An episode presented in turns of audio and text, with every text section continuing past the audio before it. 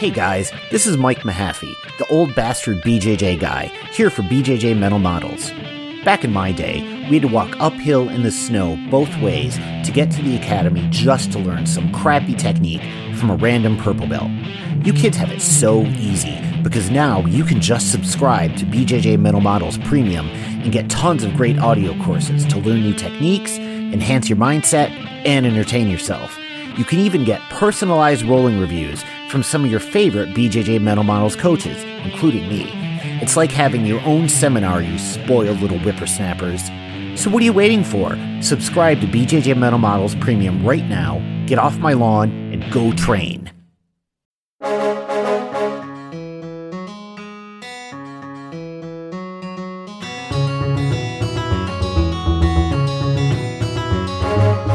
Welcome to BJJ Mental Models, episode 251. I'm Steve Kwan. BJJ Mental Models is your guide to a conceptual and intelligent jiu-jitsu approach.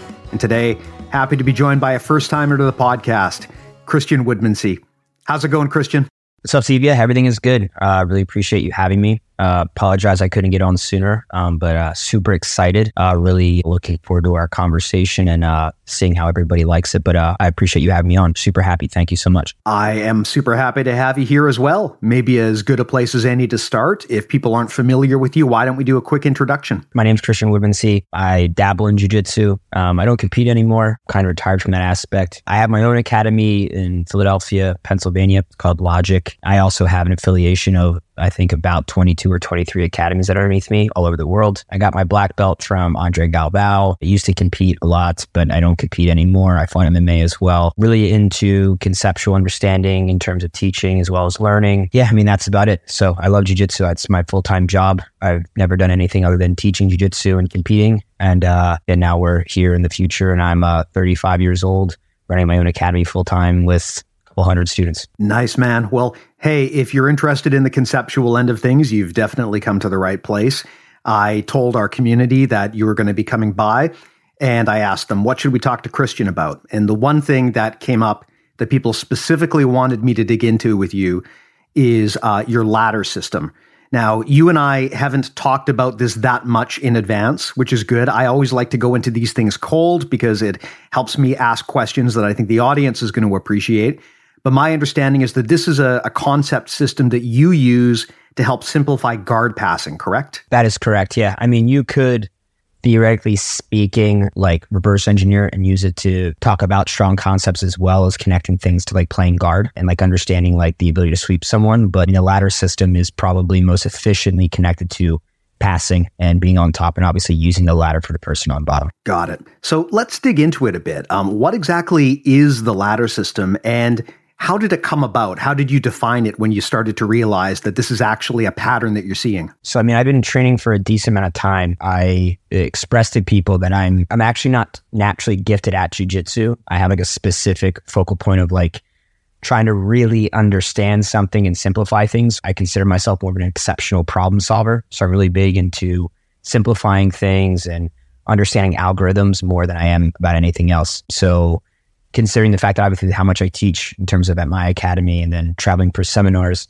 I often get a lot of people of all different styles. So sizes, belt ranks, or maybe. So for me, it's important to deliver information that hits the entire room, which is one, why I stay conceptual, and two, I try to simplify things into and concepts into that. So the ladder system specifically is basically an easier way for people to understand that if you were to follow a step by step process, you create the highest percentage probability of basically being successful at a pass. Now, if you were to skip a step in the ladder, it's not that it's right or wrong, good or bad. It's just going to lower the percentage. So a good example of this, well, probably first should say that the ladder goes feet, knees, hips, some type of shoulder control, and then head control, right? So if you were to visualize someone, you know, looking down on an open guard with no grips and they control the feet, then they control the knee line, go to knee cut, control the hip, go to underhook, pick up the elbow, and then go cross face. It's a very technical step by step type of pass. If we were to simply be in that open guard looking, we just try to do a front flip over the person and then try to stabilize in some type of north south or side control, the percentage is way lower because we skipped all the steps, right? So again, there's nothing wrong with skipping steps in the ladder, but it just changes the percentage. So often when I see lower belts, white or blue belts, you know, um, they will be in a knee cut position. They don't have an underhook. They don't really have the shoulders controlled. They don't have the hips controlled. The person puts a knee shield across. So now they're basically at the knees, reaching for the head to skip two steps. So you can actually see the person on bottom now use their shoulders and their knee to control the hip line to not only stop them from p- passing, but then to be able to escape and get back to guard once they try anyway. So for me, that just makes it really simple and you can connect to a lot of different styles. So it doesn't matter if you're doing inside passing or outside passing, but it kind of stays consistent regardless. Yeah, the thing I like about what you're saying there is you're acknowledging that there's different ways to do things and that a lot of these systems, they're not necessarily hard and fast rules. A problem that a lot of instructors seem to have, or at least the way they're interpreted, is they will put their students under the impression that there's only one right way to do things. And every system has strengths and weaknesses. There's no system in jiu-jitsu that is going to work 100% the same all the time. Because if there were, everyone would just do that. There would be no reason to do anything else. And I agree with you completely on this idea of climbing the ladder. You basically start with what your opponent puts in front of you, which is usually going to be their feet. And then you start peeling back the layers of guard. And the idea is you're trying to pass to a dominant position, get some sort of chest to chest control or other topside body control to hold them there and skipping steps while possible is often not a good idea. But again, I think it's good that you're bringing up that, hey, it can be done. I mean, there are people out there who will very successfully just cartwheel or backflip over someone's guard. But you're absolutely right. The more you do that, the more confident you have to be in your ability to do that because those are just by definition, they're lower percentage techniques because you don't have that control. Now, it can be done. I have certainly had it done to me. It sucks when it's done to you when someone just cartwheels right over your guard. But that said, for the vast majority of people out there in the vast majority of situations, following the steps is critical. If you miss one of those steps, you're probably not going to complete the guard pass most of the time. 100% can agree more. And I think that the most important aspect is that when in fact skipping steps in the ladder or when attempting to hit every step and then losing one, whatever the terminology will be there, is that if you identify the clarity of the ladder is really easy to problem solve, reverse engineer, and then see what mistakes you made and how to adjust it. Right. So good example, you see like Nicky Rod where he does like a, a, jumping Kimura, right? So like there's nothing wrong with that, right? But then you see his placement and positioning afterwards. Where are his control points? Where is he putting his head? Where is he putting his butt? What is he controlling on their body, right? So if you want to attempt to stabilize in the next position, whatever that may be, you got to understand those control points as well, right? So for me, it's the same way. Like I have a very specific style. I don't force on any of my students. I also know that I'm a different size than them with different goals. So the only way we can kind of make sure that everybody meets together is just kind of keeping that concept in that area, right? And I've got dudes that are just bulldozers, will try and cartwheel pass, and I've got guys that are very technical, one, two, three, four, five the way up, right? So as long as we use that aspect, it's really easy to see, teach the white belt or blue belt, like, hey, well, I had the underhook, I grabbed the elbow, I try to go to side control, but now they pummeled in their top arm, they framed, right? So I no longer have shoulder control. And from that, then uh, they hip escape because I lost a hip line and then they use their leg to get back in. So you can literally see what steps are being checked and what steps in the ladder are being unchecked.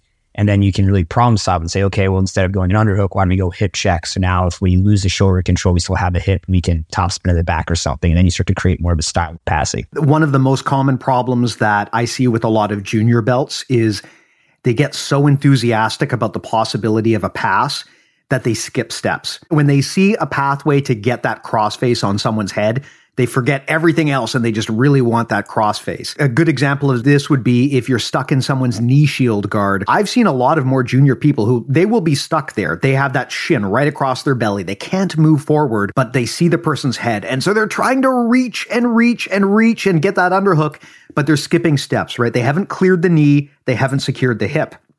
And not only is it going to be hard to pass a guard if you skip the steps, but a lesson that I learned, which was very painful to learn, is if you try to skip steps, you make it easy for your opponent to do terrible things to you. So in that example, if you are in someone's knee shield and you try to just ignore the fact that their knee is in your gut, you don't clear that. If you lean forward on top of them, you got to start worrying now about elevations, leg entanglements, dog fights, all sorts of terrible stuff. So one of the most common ways that I think beginners screw up their guard pass and wind up getting swept or submitted is they skip steps, not realizing that that actually plays into their opponent's game. I agree 100%. That kind of like counter connects to like a couple different concepts too. So I couldn't agree more, you know. And for me, in terms of my internal thought process, in terms of like what I to a degree like force on my white belts is that often at times if we learn, teach, whatever the terminology would be, we learn this pass, right? It, people don't understand it from a foundational positioning, right? So,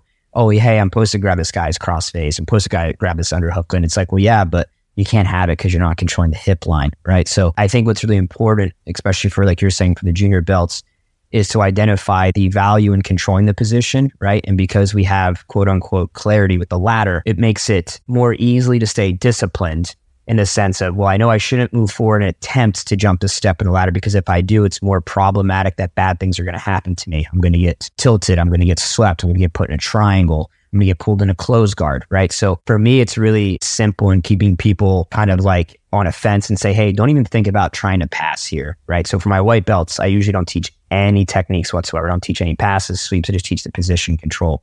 And I'll tell them like, hey, let's just check every step in the ladder here, right? And if once once you do, if you do, which would be be rude and curse, but like that'd be fucking amazing. That then your job is to try and maintain that type type of control, right? So if we can dictate the position, the grips, and the angle, we have tempo. I then say you now have my permission to attempt to have offense success and progress, which would be then passing. But we need to put in hundreds of reps and data collection with clarity and understanding checking those boxes before we're even ready to pass. Because if you pass someone's guard anyway, then more than likely it's not because you're good, it's because they're bad and they're making mistakes. And that's going to carry into your higher belt. It's just not going to work. A thing that I think a lot of people don't understand about guard passing, especially until they are until they get, you know, once you get to brown or black belt, I think people now have this nuance. But before that, people look at guard passing, they look at good guard passers, and they think that it's a game of pure aggression and that it's all about blitzing the person and just applying endless pressure. But something that you often don't see just by watching someone else do this is that you only want to apply that forward pressure once you started to clear off those layers. Um, good guard passing is actually not a super aggressive game. It's actually a very conservative game, at least at the beginning. It's more about not making a mistake, right? You want to make sure that you don't do anything that's going to compromise your position. You don't want to give them any good grips that they can exploit.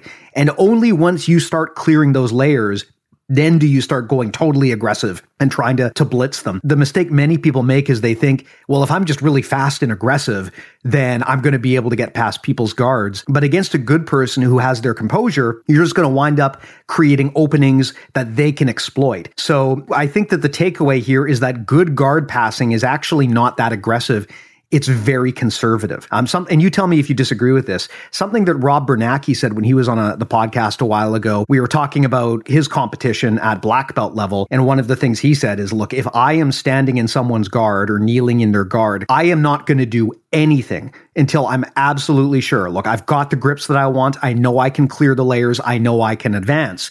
If he doesn't have that, He's just going to back out and reset. And he's not going to go through that power passing sequence until he knows, okay, I am actually able to climb this ladder in the right sequence. Uh, and that sounds very similar to what you're saying here is playing it conservatively, not making mistakes and only going forward when you can see that ladder sequence being achievable. A hundred percent. I mean, I think that's the goal, right? I think that is that in terms of like a, a zenith, like a, a, point of like, hey, this is the kind of clarity we want to get to and understanding be able to apply it is huge, which is why you, like you were saying too, like it probably doesn't come to fruition until like our higher belts, like brown or black, right? But yet for me, even as a black belt or me competing um, at a high stage, whatever it may be, I think it just depends on the context of what you're trying to achieve, right? So for my guy that's 45 year old, he's a hobbyist, he trains three times a week. He's probably not too worried about what the meta uh, complex of, of, passing a black belt world class guard is, right? But the information conceptually is still the same, right? So we can continuously say like, hey, like my number one priority on top is not the person established guard on the bottom. That is to some degree, you know, neutralizing one of their limbs, neutralizing their collar grip, whether you break it or you're you're straightening the arm or hey, I want to like remove this guy's deli heel hook, right? So for me, again, I keep it really simple. I'm like robotic. So I say, okay, they have an established guard. Their guard is a value of like, in terms of what they can do, it's at like 40%. I've checked off these boxes in terms of the ladder, dictated the next position, which means now I have tempo. And now I feel confident that I will move forward and progress with my pass sequence. If I don't have any of that information beforehand, I 100% will entirely focus on a defensive type of mindset, which is don't get tilted. We're not getting swept. We're backing up. We're focusing on neutralizing this guard because if I try to pass while he's, that's something that's very blue beltish. This guy's trying to sweep me while I'm trying to pass. And then they're just kind of bulldozing each other. Like that for me is, as a smaller person, is very easy to identify. And I just, I just stay away from the bull. And most of the time, their mistakes will allow me to pass, but I still don't need to do that. I only focus on passing when I have created 100%, right? So that's just kind of the discipline level that you want to do. And then obviously, in terms of application, it's going to depend on your context, right? So in the training room, at what level in the training room are you talking about with white, blue, purple, brown, or black belts? Are you competing? Then at what level, blah, blah, blah. But for me, I've never had success, pans, worlds, purple, brown, black, at any shape, way, or form. I've never had any success unless I've had tempo and I've had that kind of clarity, whether playing guard, sweeping, or submitting. So unless I have 100% exactly what I want, I don't go forward because then I can focus on not losing while attempting to win. And if I find someone better than me, it's a little bit more of an understanding of, of discipline and commitment rather than just flipping a coin, coin and hoping it lands on heads and then trying anyway. Now let's talk about tempo for a bit here. We've discussed the importance of tempo and dictating the pace on the podcast many times. I mean, if you are the one who is controlling where the fight goes and forcing your opponent into a reactive mode where everything they're doing is being done not because they want to do it, but because they must respond to what you're doing, odds are, unless they are an incredible counter player or unless you make some big mistakes, you're going to win, right? It's very, very hard to get off the game you want to get off if you're always in reactive mode. So a big part of jujitsu is creating these scenarios, or really any competitive endeavor, actually, even business. The big part of any competitive endeavor is creating scenarios where you force people to react to what you're doing and you get to do what you want,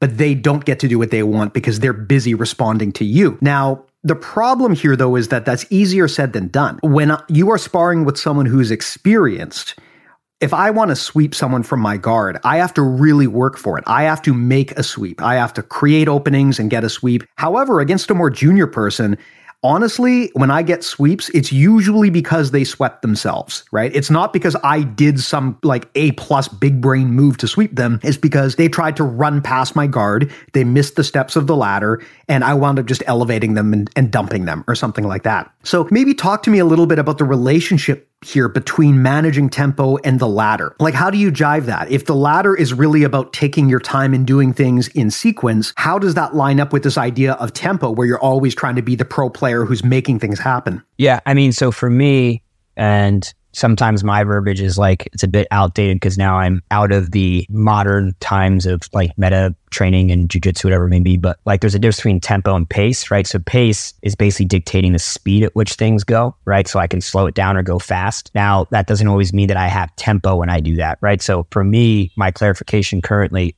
tempo is dictating the position that we're both in, dictating the grips that we have. And so if I am going against a guard and you can pick any guard you want, right? And you're playing that guard on me and you've established that guard, I know, cool. I can't just pass where I'm currently at because I know that I don't, I haven't dictated anything. I don't have tempo. My mind shifts and I immediately say, well, we need to neutralize this guard. And I will neutralize that guard specifically to the steps in the ladder. So if you're playing De La with a cross collar and heel or cross collar pants, whatever it may be, I think, okay, kill the De La hook neutralize this guy grabbing my collar. I'll use that to then shift to, you can pick any pass style you want. We'll pick knee cut. I'll then use that neutralization to get to a knee cut. So now I've dictated the position. I've dictated the grips and I've dictated the angle. From there, then I would give myself a green light, depending on where my grips are, would dictate the type of pass that I do. So if I were to have my one hand on the collar, my one hand on the knee, when I get to that knee cut position, I would say, oh, okay, I can go leg drag. I can go knee cut or I can go top spin. And then I would then apply that technique now that I've checked off those appropriate steps in the ladder because it doesn't require me to control the head, the crossface, or anything else like that. Now, if that person is then reverse engineering that ladder and they are hip escaping, they're pummeling their leg, and I can't control that aspect of the ladder, then I know that I don't have tempo and I go back to focusing on neutralizing the guard again, if that makes sense. Yeah, it totally makes sense. And in fact, I really like your definition of tempo here. I think this is the first time someone has enunciated to me a definition that's quite that clear. So I think I might steal it from you if that's okay.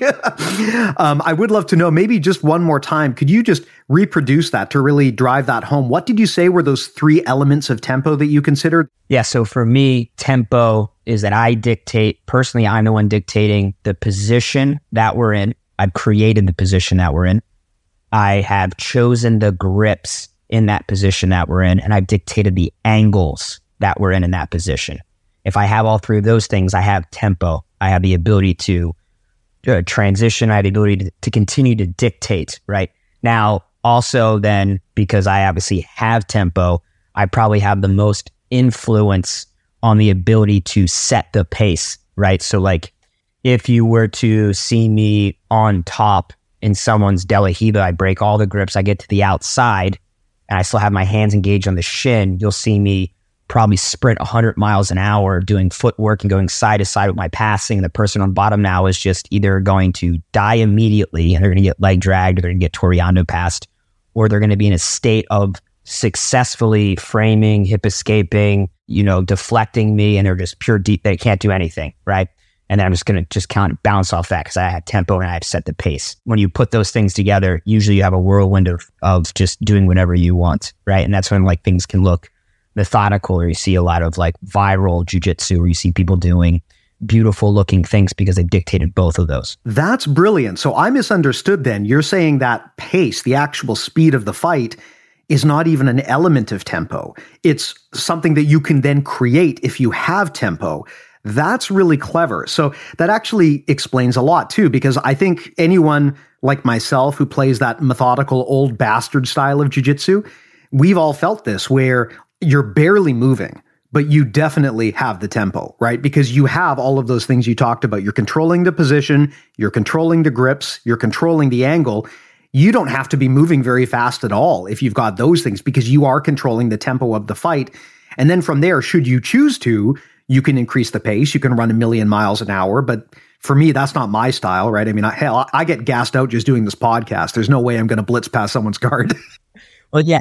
I mean, that's, that's a good example, right? So I think that, uh, how would I put this, right? So when I communicate with people, when they have tempo, this is the most important time of truly enforcing your characteristics, right? So me being five foot two, 120 pounds, my characteristics are going to be speed and controlling distance, right? Dictating distance, right? So, for example, you know, if I were to be training with a 190 pound black belt, regardless of how good or bad he is, I don't want to be chest to chest with that guy with an underhook, right? Because he's so big, that characteristic of me being chest to chest is more for him than for me, right? Now, if I was training with someone my size, well, yeah, I could show my strength that chest to chest control position, right? So if I can't control the distance and get in and out when I want to, that would go against my characteristic of my game. So when I have tempo, that's when I truly dial up my characteristic. So I will go 100 miles an hour and I'll I'll do things that are like usually outside passing. You'll see a lot of a lot of movement, a lot of methodical looking stuff because it falls right into the context of my character. But that same thing goes where you see a dude where he's just now he power knee cuts, huge crossface. The guy's dead in side control. He can't do anything. He's about to get submitted whenever the guy on top is bored and feels like doing it, right? So there's no right or wrong there in that aspect. It's the true value of then amplifying that character. So you can be in closed guard with an overhook, with a overhook with a cross collar grip and hold this dude's posture down. And you can be like an anaconda and that guy can't go anywhere because you have the tempo and you're dictating the pace. It's going to be slow, right? You can do anything in terms of your character, right? So that's kind of how I am able to have students who are 240 pounds, 120 pounds, guy or girl, and we stay in that concept there, I say like, cool, this is where you inject your own spot and just do whatever the fuck you want to do. I like that a lot. I mean, one of the things that people often push back when you talk about conceptual jujitsu or, you know, ecological dynamics are getting more popular in jujitsu. You hear people like Greg Souders talking a lot about the ecological approach in jujitsu. And the big thing that you always hear in these approaches is we're moving away from telling you exactly what to do and spelling it out for you and giving you all of the techniques and more, we're giving you some ideas and some boundaries so that you can play around with those and figure out for yourself what works for you. And the thing I like about this ladder system is it's going to accommodate pretty much anyone's style of guard passing. You brought up a good example about small person jujitsu. We're actually launching a new audio course about small person strategy with Josh Wentworth out of uh, Apex Conyers. And he brought up the exact example you did, which is look, common wisdom, if you have side control on someone, is to go chest to chest and go for that far side underhook and the near side crossface And yeah, that's going to be beautiful on people your own size. But if you're in there giving up 100 pounds, you do that, and the guy is just going to Hercules you and roll you over, right? And I mean, look, I'm sorry, but no matter how good your technique is, force and gravity are still force and gravity. And if the person can get grips on you, like there is that point where the size differential is so big that doing things properly doesn't really matter anymore. because if you're chest to chest on top of that person and they possess the size and strength to just grab you and roll you, that's always going to be a valid concern. The nice thing about this framework is you're not telling people, put one hand here, put your arm here, because that's not always going to apply in every situation. What you're telling people is climb the ladder, right? Go past the feet, go past the knees, go past the hips, go past the chest, go to the head. How you do that is a personal thing. And that gives that's where people have that ability now to inject the art into jujitsu and kind of come up with their own way to express themselves. No 100% i think that's what jujitsu is right? Which is saying all these, being who you are on the mat, being able to do whatever you want to, you know? And I think that it's important. Like, I try to be really, really, really careful about like when I make an absolute statement, right? So, like, you'll never hear me say something along the lines of like, this is the best guard. Cause it's like, hey, I don't have the kind of accolades to make that kind of absolute decision, right? To make that kind of statement and feel confident behind it. But I will make an absolute statement, say, hey, if you're literally exemplifying to me that when you do this, it has an 80% percentage success rate value. But when you do this, it's 90. We can say that the 90% one is better. So why, if you know better, not do that? I just kind of stay in that lane. Right. So, and then I don't have to worry about the, the specifics of techniques or the specifics And I can just say like, Hey, like, let's just focus on this aspect. And for me, becomes really, really simple being able to like answer questions and allow people to feel their individuality because Otherwise, I'd just be creating clones because that's all I technically have the value in creating in terms of like the data that I have. I mean, and obviously I've had the experience and success of coaching other people and winning at a high level too. But but in terms of personal data, I can only tell you how to be a five foot two, 120 pound dude. I can't tell you how to be 240, right? I can conceptually just lead you to a path for you to be able to apply your character. That's all. Well, maybe let's give people some examples that they can chew on here. I mean, if I am on the bottom and you're on top and we're just engaging into guard, so we're just kind of setting our grips. You mentioned De La Riva guard earlier. Let's say that I want to go for that. So, you know, I've got some sort of collar sleeve thing going on. I get my De La Riva hook. You on the top now want to start climbing the ladder. What does, without getting too specific into things that are hard to visualize, what's that going to look like for you on top, right? I've got my De La Riva hook in. I feel strong. You now need to start climbing rung by rung, starting with my feet. How's that going to look and what does your decision making process look like? I know right away that I don't have tempo because you've established a position. My mind shifts 100% to defense and neutralization. As a black belt with the characteristics that I have in terms of the style of jujitsu, I won't break grips like a collar grip. I won't break a sleeve grip. I'll instead neutralize those grips while you still maintain them in my experience, like 97% of even black belts, I'm not talking like competitive, I'm talking like all the black belts. If you just neutralize something rather than breaking it, they're going to keep holding it and then you can use it against them later, which is what I prefer to do. So regardless of what you, what grips you have with your hands, I wouldn't break them. So if you had a sleeve grip, I would just anchor my hand down wherever the sleeve grip is. If you had a collar grip, I would just keep your arm straight, right? So I would then, since we're in De La Riva, identify that I would use my hands to neutralize both of your legs, your feet and your knees, while using that to get my shoulders and hips on the same plane, which neutralizes your collar grip. And then from there, if you had a sleeve, I would, yeah, I would go leg drag or I would go to knee on belly and I would go to the side of obviously the collar and I arm bar you if you want to keep holding one of the grips, whatever it may be. And if you had my foot, then I can do like kind of whatever pass I want. So for me, that when I'm there, I just, I have the quick data in pretty much like a lot of the guards, if not everyone that I've experienced and how to more efficiently neutralize those positions without having to take seven or eight steps to neutralize them. I kind of can do everything all at once, shift to where I want to go, and then I know I have tempo immediately, then I'll pass.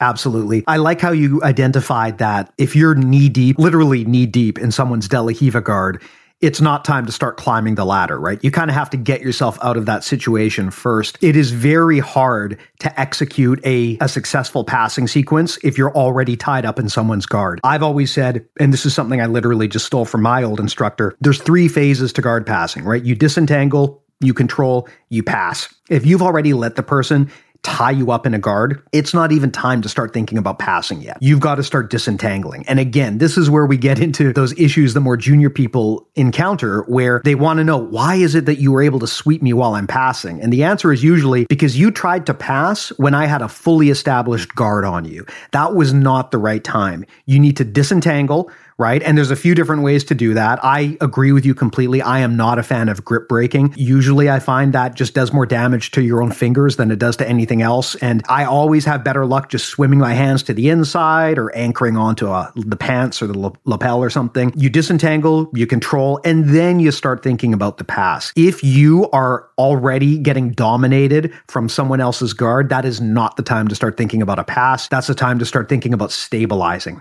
Yeah, I think hobbyist, self defense, and competitive, like the three possible mindsets on the mat of training, I think that's the best approach. That would be what I would communicate. So if I was man, woman, big, small, experience or not experience, I would literally use that context for everything. And I would say, this is literally conceptually, because of who's got tempo and who doesn't, this is not the place to attempt to be offensive or make forward progress. This is to use reverse engineering to back up, to stop them from having those capabilities and then creating new position to then move forward if that's the goal, right? And as a competitor or as a coach for competitors, I can say if you're fighting someone that's better than you, which more than likely is usually the case unless you're, you know, you already know going to the tournament, you're top dog. The only way you're going to beat someone better than you is by being more intelligent and understanding the strategy in that aspect. So if you attempt to even consider passing this guy's guard while he has tempo, you probably are going to lose your first or second fight naturally going to that tournament anyway, because that's your thought process. Now, if you know right away that this guy's got guard, he's got tempo, and my only priority is to neutralize this guard. And if I can do that, check that box and keep it neutralized, you then have the green light to attempt to see the opportunities in passing. And you may even win by an advantage. Or if you get the opportunity, this guy makes a mistake, which he probably won't because he's elite level dude. He's has tempo on him, he just lost it, he's going to know how he wants to get it back. You have a chance at winning. And that's why, to a degree, you see a lot of boring jiu-jitsu fights because it's like, well, I don't have tempo. I'm not going to move forward. Well, this guy does have tempo, so don't move forward type of thing, you know? So again, any aspects of context of perhaps what the goal is where you're coming from, it never makes sense to me to move forward have progress. You don't have tempo. That's like me saying my only opportunity to score a touchdown in football is not playing offense, it's trying to intercept the ball on defense and bring it back for a pick six. It makes no sense whatsoever. You literally have the ability to play offense. Why not just understand getting to that point first? Something that a lot of wrestlers talk about is the importance of taking the first point on the board, not giving up an advantage. The guard is a perfect example of that. When you're still in someone's guard, the fight can really go anywhere. The tipping point has not been achieved yet, but as soon as one person gets that sweep and then they wind up on top, the downward spiral really begins. And it's very, very hard to come back from that. That's why it's so important to be conservative when you're playing guard, because at that point in time, you make a mistake and it could cost you the whole fight and you may never be able to recover. I mean, if you're already past my guard and you're mounted on me, like I got a little bit more wiggle room because I'm already down so much, it might make sense for me to start taking some risks. But at the beginning, when the scoreboard is zero zero and I'm in your guard, me trying to force a guard pass is not intelligent because the last thing I want is to be down two points, have you on top of me, and we've still got like five minutes left on the clock. And now I have to fight just to get back to a scoring position, right? And then I can start talking about clawing my way back up. That's not where you want to be. So playing that initial guard game and making sure that you don't make any stupid mistakes at that point is one of the most important things that a lot of people need to think about when they're talking about how a fight opens. Of course, you know, and again, it's like, hey, would you rather see it from that perspective and understand how important that is and understanding the value of being a man of percentage, right? Or saying like, oh, well, no, I got swept and I had a higher percentage success rate percentage wise in this position that I was zero zero in. And now I have a lower percentage success rate now in this position while it's two zero, where the score is like, and listen, again, it's, there's no right or wrong, good or bad. I've seen people down by seven ish points or whatever it may be, and then come back and win. They're like, again, it's going to happen.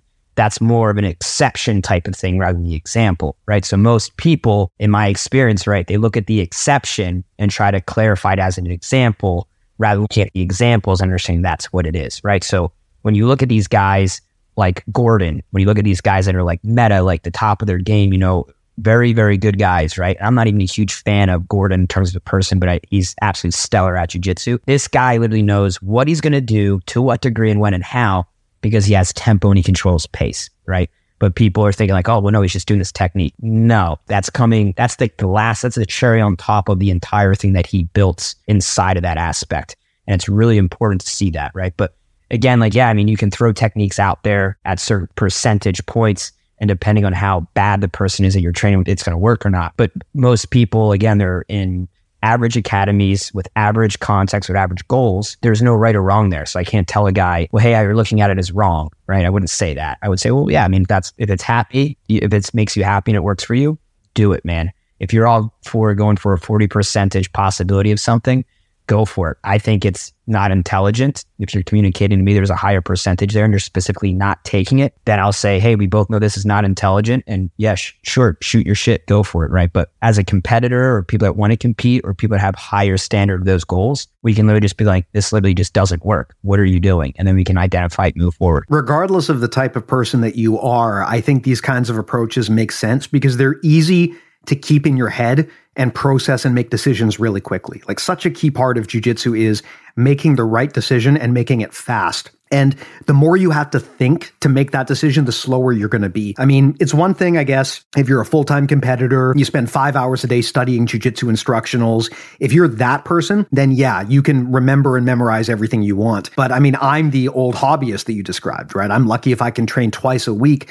Most of the time, I'm in there with people who spend more time just studying jujitsu than I spend actually training in the week. So they are going to be able to put a lot more stuff into their head. For me, I just don't have that much bandwidth in my mind for what I can do. So I have to keep things really simple. And things like this ladder approach are very helpful to me, right? I mean, if I am sparring with someone and I can tell that they want to launch into some crazy new age inverted entanglement that they just saw on YouTube last night, I've got no idea what they're doing. I don't know what the quote unquote correct responses.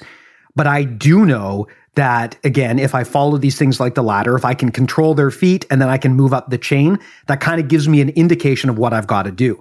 So if I see that person kind of spinning towards me and I know they're going into some sort of leg entanglement, I have an idea of what to do. I know which parts of their body to control. I know this is not the time to try to just initiate a pass. I have to back up, stabilize, get control of their feet, get control of their legs, and then move up the chain.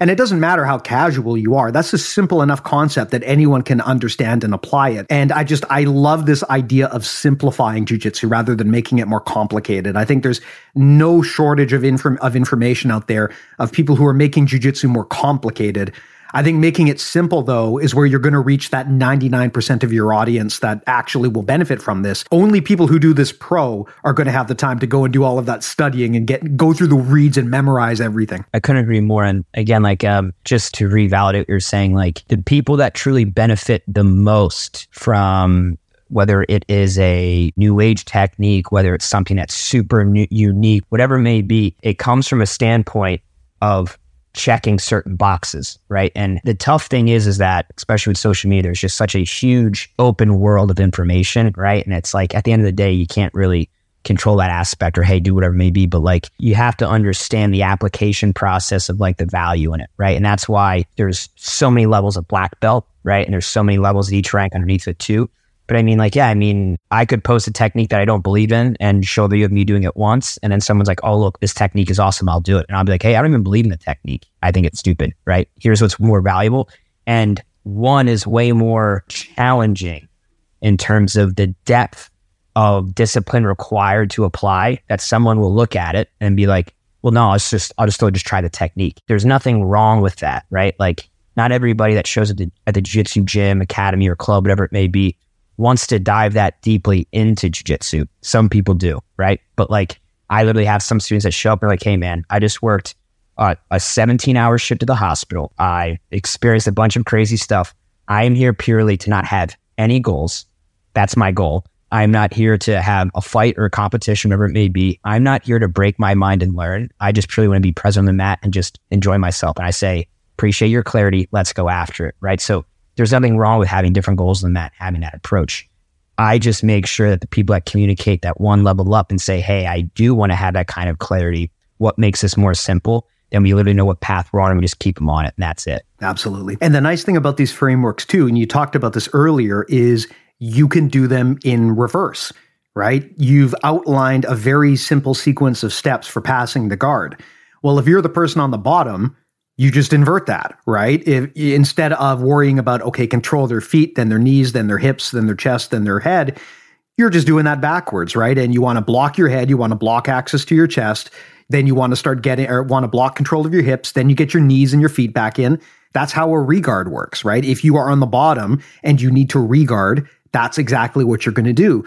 So it's a simple enough concept that you can apply it both ways, whether you're the aggressor or the defender. 100%. Yeah. I mean, if you look at the example of you're on bottom playing reverse Del and I'm standing in your reverse Del you know, and you've got your, you know, you got your right foot as your reverse Del hook. You got your left foot on my hip. You got your right hand on my heel and you got your left hand posting, right? I go, okay, well, I'm going to get this foot off my hip because it's controlling the distance. It's also ironically the first step in the ladder, right? After that, I'm killing your reverse Del hook because that's control my knee line. That's your knee line. Then from there, I'm going to try and get to your hip. And from there, I'm going to try and underhook you or whatever the style is from there. And you're seeing me kill your first foot. So if you don't pummel that and put it back, you're going to get your next part of your guard broken down. And if you don't stop that one, you're pretty much fucked and you're about to get passed. So, I mean, like if you keep trying to be offensive and play guard after I just r- ripped and removed three steps in the ladder, yeah, I mean, you're probably going to be put in a worse position. And that's really hard. So it's the same exact concept is precisely what you're saying and validating that aspect. So I use the same exact perspective for top and bottom.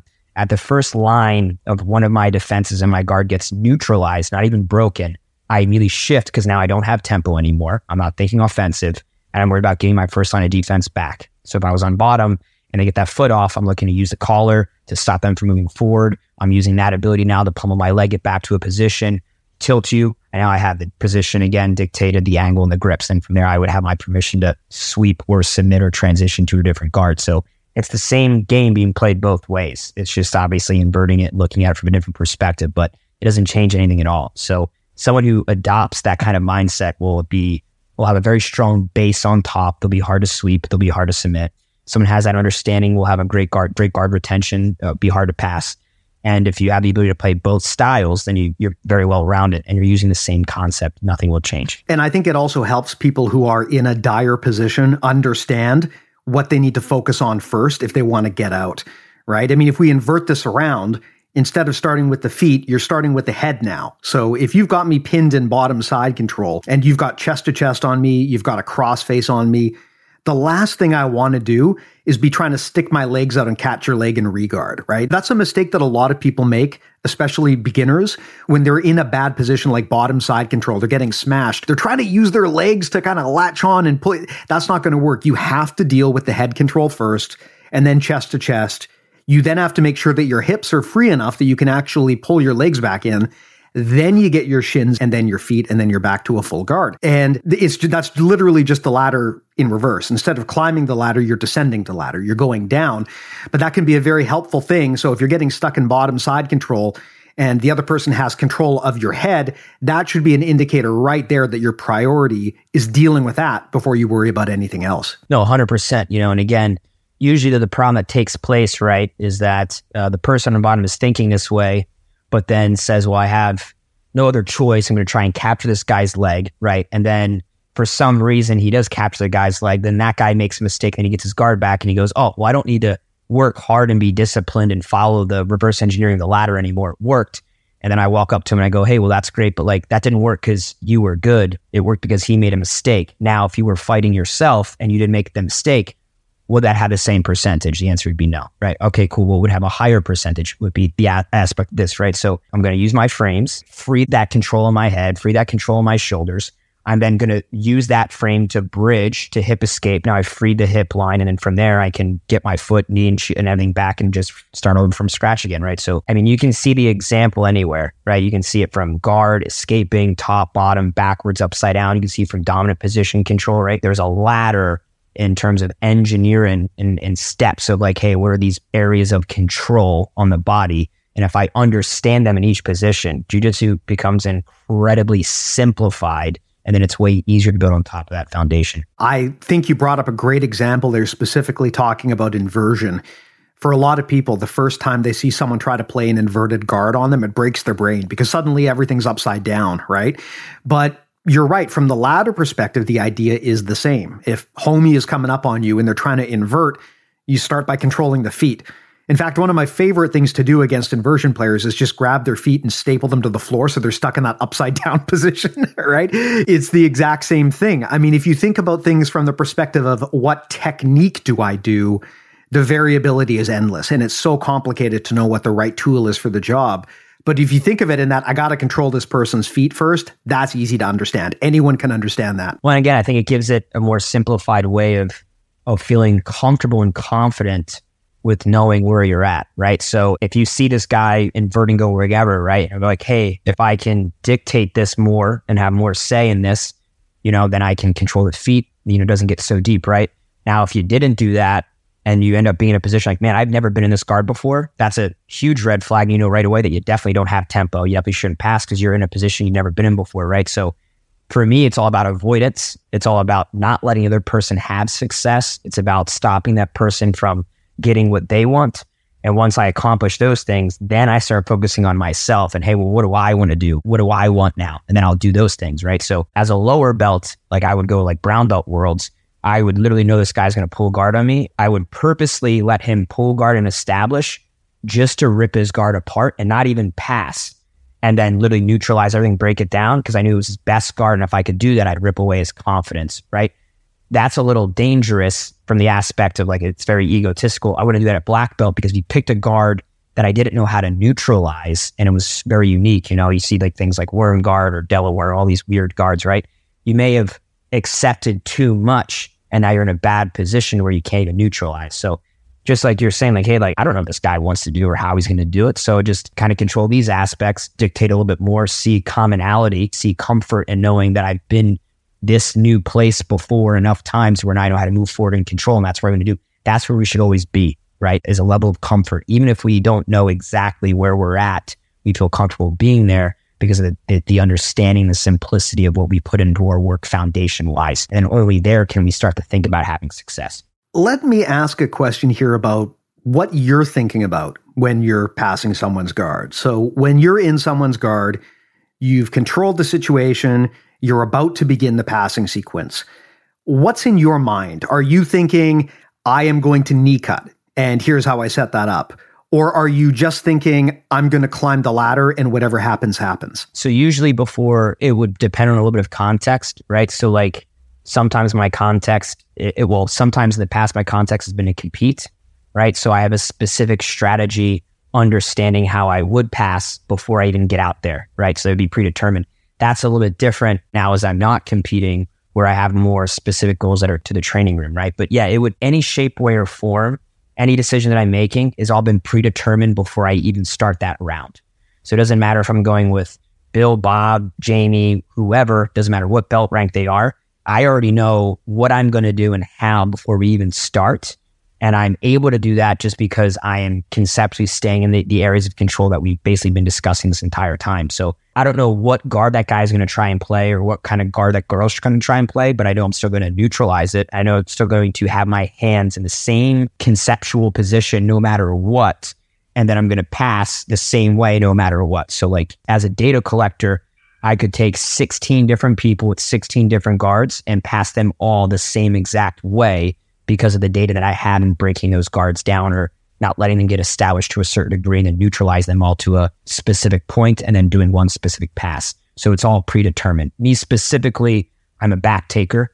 So I'm going to do a hip check side control and take the back, or I'm going to do a top spin take the back, and then I'm going to short choke or whatever it may be. So it's it's all predetermined before we even start. Interesting, interesting. I mean, I'm a hobbyist, right? I do this for fun, so I don't have any competitive game plan. But what I have found recently is instead of going in there and having it in my head, it's knee cut time. I'm going to do a knee cut, for example. When I'm in someone's guard, I'm just thinking, okay, first and foremost, I don't want these people's feet anywhere near me. I want to be controlling their feet And then I try to get in closer, get knee control. I try to lock their hips. And then what winds up happening though is I always seem to wind up going to the same two or three passes every single time. For me, it's always like stack pass, over, under, or knee cut. Very rarely is it anything other than that. But what's interesting is it wasn't really my plan to go into that pass. My only plan was I want to control their feet, then climb the ladder to the knees, then to the hips. But I find if I do that for whatever reason, and maybe this is just a personal preference thing or just ingrained experience, it always seems to wind up materializing into the same passing sequence, even though that wasn't really my intent. I don't know if that's a, a common thing or if that's just me, but it's just an interesting thing I've found is that I'm less concerned about the technique I want to do but yet I always still seem to wind up doing the same technique at the end of the day anyway. I think that you'll find that more ironically than not, depending on the decisions of the details and how you neutralize the guard or how you're establishing a position, that there are more techniques uh, in terms of percentage wise that are easily connected than others, right? So what you're naturally finding is that perhaps how you're controlling the feet, controlling the knee line, that you get to a certain point, we get to another thing called a funnel, right? Where ironically, but not ironically, because you're creating because you have tempo, you're getting to the same point, and at that same point, you have these same three high high percentage connection options of decisions of techniques that you can do, and you're able to connect to those very well, right? So there's nothing wrong with that. I actually think that that's that's something that's very intelligent. I would say the missing piece is how you're consistently creating them in terms of like the the characteristic attributes of like having the clarity in like, hey, well, the reason why this over under is so smooth at this point is because here's my position and here's what I'm creating. Hey, this is how it's a knee cut. Hey, this is how it's a double under, right? So it's going to be with like your hand positions and your elbow position. And if you got one knee down or two knees down, whatever it may be, those things will happen. But there's still characteristic commonality in terms of what you're doing and what that other person is doing that lines up and it, that algorithm equals those th- three techniques. So it's definitely not ironic, you know, and at some point in time, it could be uh, the environment with how people are reacting. It could be with how often you train with those people. So usually a lot of those things are determining factors and they will adjust your percentages, but it, I still think it's spot on. Yeah. You talked about funneling. That's, uh, such an important idea in jujitsu. Tell me a little bit more about how you interpret that. Like when you talk about funneling into a position or into a, a, specific scenario, what does funneling mean to you and why is it important? Funneling to me is is crucial because again, it's it's a validation of having tempo. And then I know that I, and again, this is all predetermined. So I know that if I check this box and this box, this box is going to be checked next, right? So I'm just playing the percentages there. But for me, a really, really strong funnel consists every place that we get to in the funnel is that I'm offering at a minimum of two incredibly high percentage, high quality threats to the person. And if they attempt to commit to uh, closing off one of those doors, so like example being like, hey, I'm either going to choke you and you hand fight, or instead of hand fighting, you do something else to try and alleviate this pressure, right? And it depends on the specifics of the technique. But if you deliver those two threats, it's very easy to see the next step that you're going to. So for me personally, I'm basically saying like, hey, you're either going to die immediately right now, or you can delay your death and die in the next step. But I'm delivering those two threats, right? So if I were to use the example of passing in the ladder, right, and I had a collar grip uh, hand is basically at the AC joint. My elbow is basically on the inside of the hip. And I pass knee cut, but I rewind their hips. I'm not underhooking or cross facing. What I've created now is the threat of the pass, right? But what's also there is the opportunity to push that, keep pushing them to 90 degrees and taking their back. Most people are either going to do one of three things. They either don't do anything at all, they either go in the opposite direction, or they go in the direction that they're going in, right? So if they keep going the direction they're going and I take their back. If they do nothing at all, I can take their back. And if they go the opposite direction, I'm still going to take their back. So it just kind of depends on how you pick that position, right? So for me, that's a very strong funnel, right? But depending on the context, the person on bottom happens all the time. Like, well, I don't need a hip escape. I'm not too worried about being in side control. Cool, no problem. They've closed off that threat. And then I immediately go hip check and rip their arm off the Kimura. And they're like, oh man, like I wasn't really worried. And I go, that's why you're probably not that good at jujitsu, right? So I'm always delivering a minimum of two threats. I do that with my guard. I do that with my top position. I do that while I'm already in dominant position. So I'm always delivering like an advancement of position as a threat with also either another advancement position or with a submission. And I'm bringing people right to that door. And I say, if you do nothing, you're dead. If you do something, you're dead. If you do something correctly, as intelligently as possible, you're just going to die in the next step.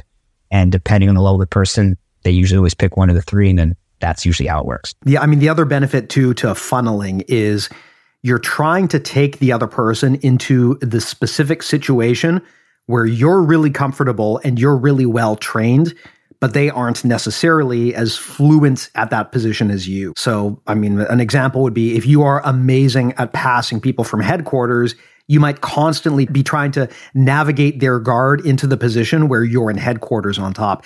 I do this a lot because I'm very comfortable passing from there, um, and I'm pretty good at defending De La Riva. So I will always be trying to step over, get one leg in, one leg out, so that I can go into that passing position that I'm fluent in. It's going to vary depending on the person, though, and I think for everyone, it behooves them to spend some time thinking about what are my funnel points? Like, what are the decision points that I'm really good at, where I know I've got a lot of winning options, and how can I steer my opponent there? What kind of techniques and tactics can I use to always get back to that position because I'm advantaged there. And so I always want to try to move there if I can. No, 100%. And I think that's that's perfect, right? So that clarity again and which is great to have that is like, hey, I really have a lot of dictation when I get here, right? I like that. I like that security. I like that that ability to predict the future, right? Time travel, right? So I have a, a higher percentage of success when we're here. They have a lower six percentage success when they're here, right? So that's all you're doing, right? And that's what that funnel is, right? It's very easy to get caught in traps sometimes, right? So um, you hear people like I would hear competitors, right, being like, "Hey, like I'm not worried about fighting the Miyaos. Like you know, like I know they're going to bolo, so I can stop it." But that's at a lower level of thinking. What they're not acknowledging, which is why it never works, is the fact that there's no way that you have wrecked stopping the bolo successfully as many times as they've successfully gotten the bolo.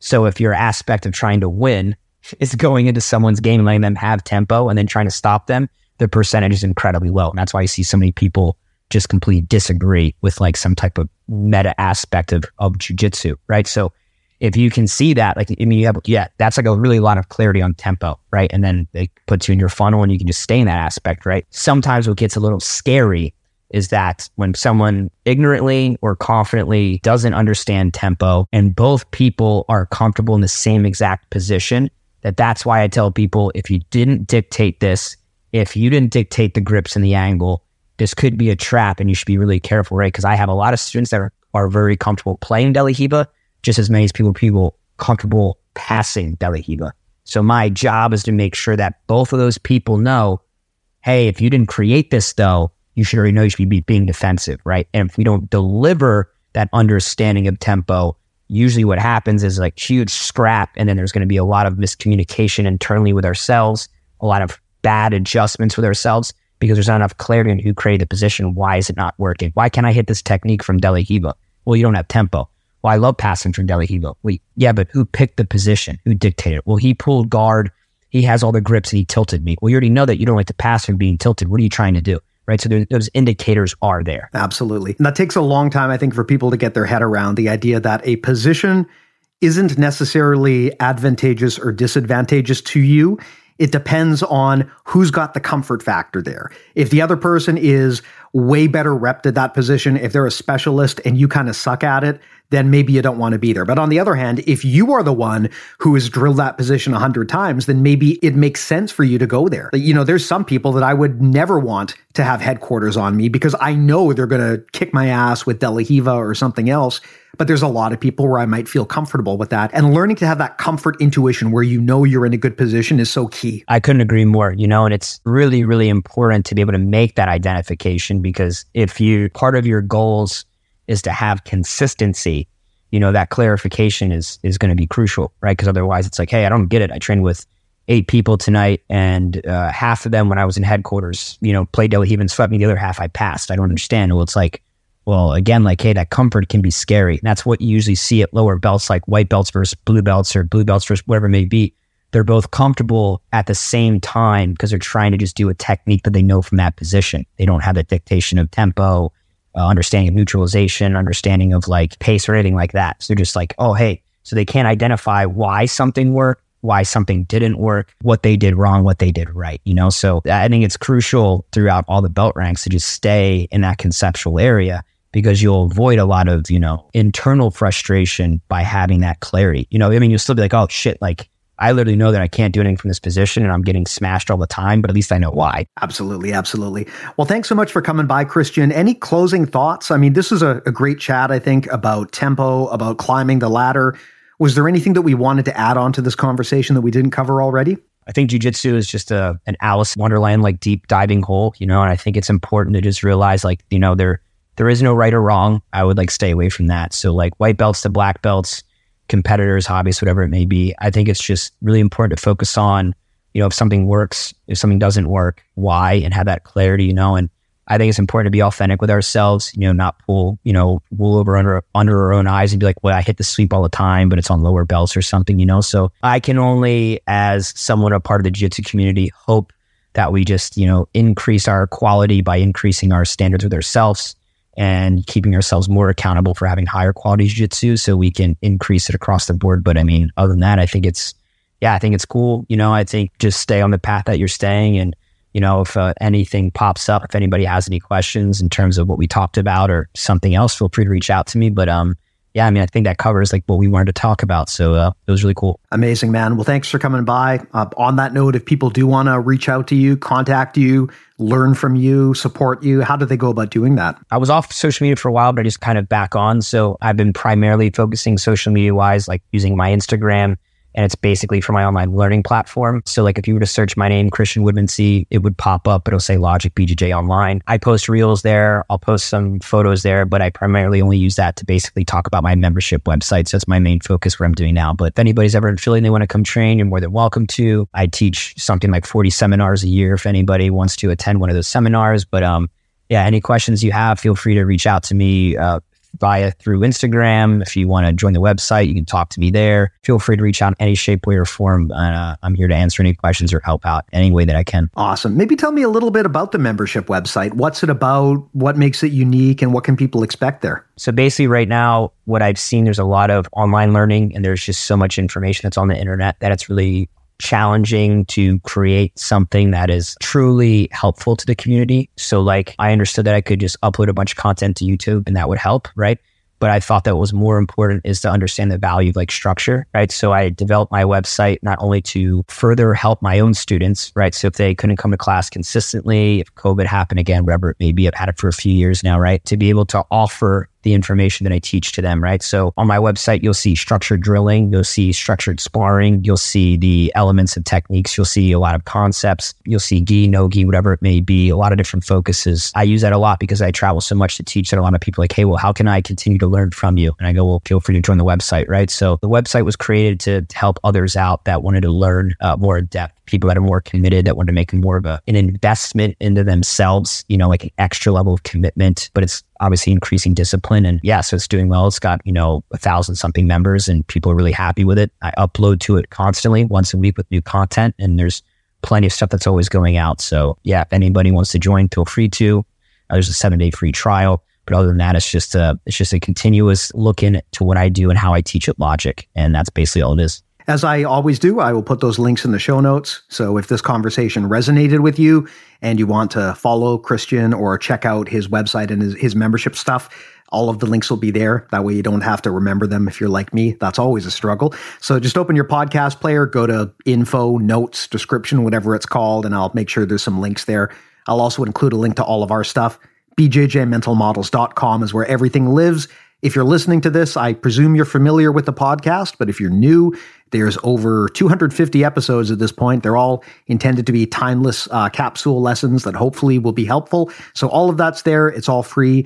There's also our newsletter, which is amazing. I definitely recommend everyone sign up to that if you haven't already. We send out thought pieces every week, plus show notes on the show and other deals and offers and freebies that we sometimes offer. Again, that's also on the website. That's also where you can check out our premium service. If you want to go to the next level with us, you can go to bjjmentalmodels.com to learn more about our premium. Premium means you're basically going to get, I always used to say three things, but it's expanding a lot. Um, first of all, you're going to get access to our audio course library. Very different from what most people do. We just purely focus on strategy, tactics, mindset, confidence, that kind of thing. Um, we're actually just in the process right now. I mentioned this earlier of launching an awesome new course on jujitsu for smaller people. Uh, it's not a technical technical course. It's purely talks about strategy, concepts, and ways of thinking when you're giving up a massive weight disadvantage. So I definitely recommend checking that out. You also get access to our coaching team. We literally have some of the best black belts in the world on there ready to review your rolling footage. It's one of the best ways that you can just quickly supercharge your game and get a, an extra perspective on your grappling. That's all included. There's also our community. We're continuing to launch more premium podcasts as well. So a lot of reasons why you might want to check that out. But anyway, all of that's at bjjmentalmodels.com. I'll put that link in the show notes as well as all of Kristian's stuff. But Kristian, man, thanks so much for coming by. I really appreciate it. It was good to finally connect, and I really thought this was an awesome chat. Some great insights on ladder, on tempo. Really appreciate you coming by. No, I appreciate you having me. I'm really excited um, to obviously hear how everybody likes it. I appreciate you guys having me. Let me know if you need any help with anything, but I'm looking forward to it, looking forward to sharing it, and obviously hoping to talk again sometime in the future. But uh, yeah, thanks for having me, and it was a blast. You're most welcome. Sincere thanks for me, and thanks to everyone listening as well. Take care. We'll talk to you next time. See you soon.